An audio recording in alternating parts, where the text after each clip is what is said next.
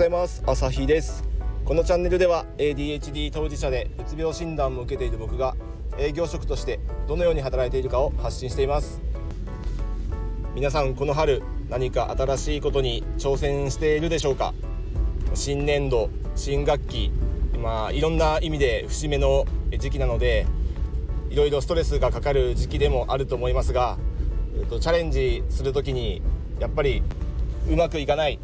何事もつまずいてしまうっていうのがつきものだと思います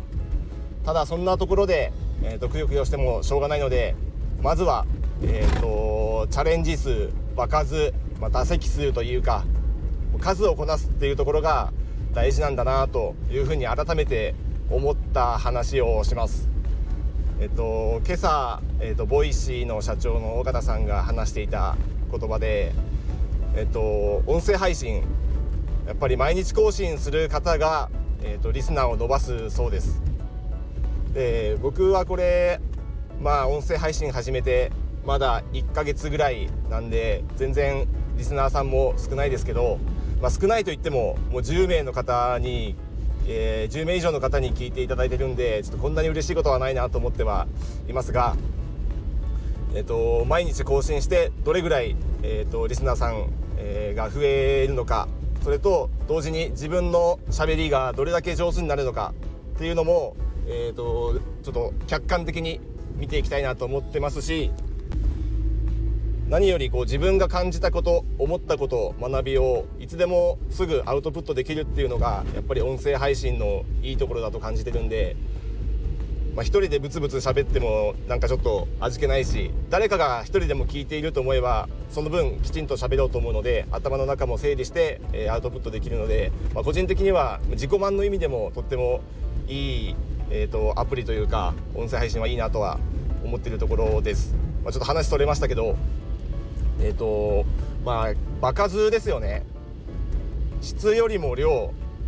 頻度そういったこう手数が時に時にというかかなりの場面でやっぱり質を凌駕するんじゃないかなって感じるところが、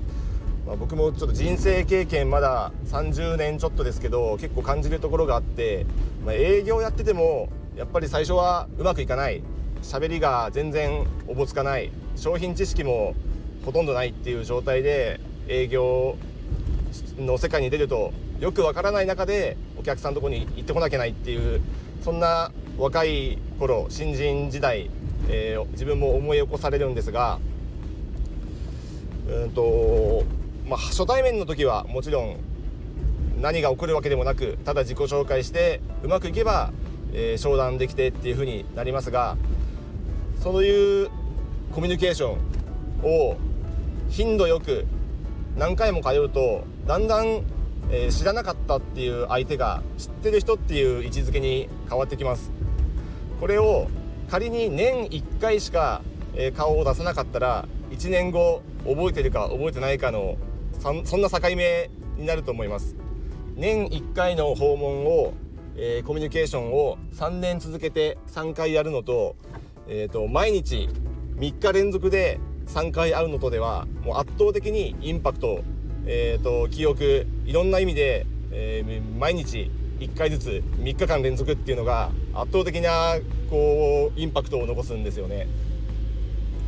僕営業やってた頃に、えー、まあ今もやってるんですけど 営業営業やってて、えっと、1年目毎週顔を出した相手がいました。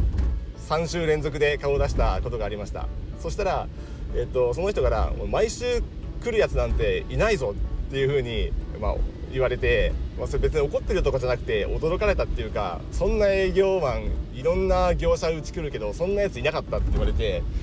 まあ、僕はそのところ武器も何もなくて、えーとまあ、商品知識もない喋りも上手じゃないただただただちょっと元気よく挨拶してるだけっていうそんな、あのー、無防備な、えーと何の戦闘力もない営業マンだったんですけどただただ顔を出した。3週連続出したっていうだけでその人の記憶には残ったんですよ。だから武器がなくても一生懸命やると結局何か傷跡爪痕は残せるんだなっていうふうに思ったんですよね。でしかも3日連続とかそう3週連続とか顔を出すとまあ、相手も何かしら結構情報開示してくれるんですよね。でそこで得るものがあるとなるほどなるほど自分なりにインプットしてじゃあ自社の商品で取り扱い商品の中で、えー、なんかそのお客さんの、えーと、得意や、えー、なんだろう課題に貢献できるものさらに伸ばすか改善できるもの何かないかなって考えて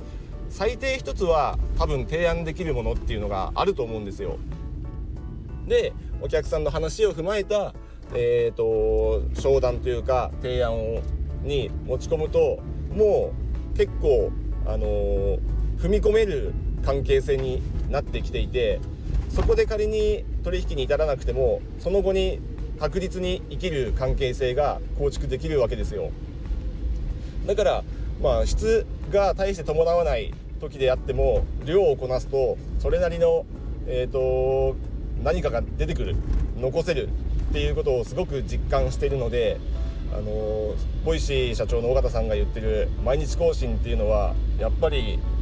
価値がある有意義な行動なんだなっていうふうに自分でも感じたんですよね。営業としてやっぱりそういうところを感じてるんでまあ音声配信もきっと何か成長につながったり目に見える形で、え、変化が出てくるんじゃないかなというふうに、え、期待を持っているんで一生懸命これからも、えー、時間のない中なんとかやりくりして毎日配信をポリシーにやっていこうと思います。ちょっと新たに覚悟を持ったというそんな話でした。やっぱりこの習慣化っていうんですかね。そういうところが大事だと思うし毎日配信って決めてあの毎日更新してる以上あの何があっても途絶えてはいけないっていうなんとなく自分の中でのプライドがあって一回途絶えちゃうときっとなんかなあなあになっちゃうっていう気が僕の中でもあるんで、まあ、どんな時も必ず、えー、毎日更新できるように工夫してまあ、公開予約もできますしねスタイフは。素晴らしい機能だと思うんでなんとか日々の、えー、アウトプットをしていこうと。何事もない日ってきっとないですもんね。なんか普通に生きてるだけでも成功や失敗って必ずつきまとうんで、まあ、僕ら ADHD は必ず失敗がつきまとうしそれに、えーとどう思ったかっていうのをただこう誰かに伝えるような気持ちで、まあ、自分の美貌録でもいいかもしれませんしこうただただ喋るっていうだけでなんかステップアップできる気がするんですよ。この多動脳のせいで結構無限に喋っていられるしなんか思考の中頭の中のことをただ喋るだけで何か違った変化が起きて頭の中がすっきりする。そんな効果もありますのでちょっと ADHD の方はみんなやった方がいいんじゃないかなっていう。わかんないですけどなんか僕の感覚ではそんな、えーと、感じがするんでいややる価値ありますよきっと。誰かが聞いてくれていいねしてくれたらもうめっちゃ嬉しいしこれ。だからなんだろう日々忙しくてうんと周りの方よりも頭の中が忙しくてインプットするっていうのがなかなかはかどらないこともあって他の方の放送を聞くっていうのがちょっとまだ時間取れてないというかうんそういうところは課題なんでもっとコミュニケーションをねせっかく聞いてくれてる方もいるのでそういった方の放送も全部聞きに行けたらいいなと思ってそこはちょっとこれからの課題として時間をやりくりして皆さんとコミュニケーションを取っていきたいなっていうふうには思っています。一緒に Twitter や、えーと、ノートも更新してるのでちょっとあれもやりたいこれもやりたい病 ADHD のあの興味関心があっちゃこっちゃに行って忙しすぎる手が回らない状態になりつつありますが、まあ、どれも結果的にはあの ADHD 関連っていうところで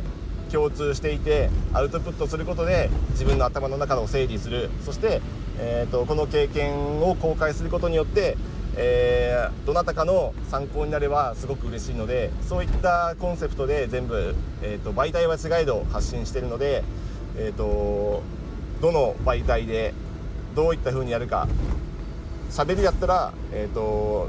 なんだろうデスクに座る必要もなく気軽にできるので、まあ、これが一番手軽かなと思って時間効率のために、えー、すごく役立っている、えー、ツールです。ちょっとあれですねまとまりのないえー えと今日は収録になってしまいましたが、うんとまあ、いずれにしてもあの毎日更新そして、えーと、質よりも量まずは、えー、素振りしまくる。野球部なら素振りしまくる、えー、サッカー部ならシュートを打ちまくる。パスを打ちまくる。テニスでも壁打ちしまくる、えー、バスケでもシュートを打ちまくるっていうそういった回数できっと、えー、質が磨かれてくると思うので、え量をこなして、え自分のスキルアップを図っていこうと思います。皆さんも一緒に量で数で攻めてみませんか？よかったら一緒に頑張りましょう。ではまた。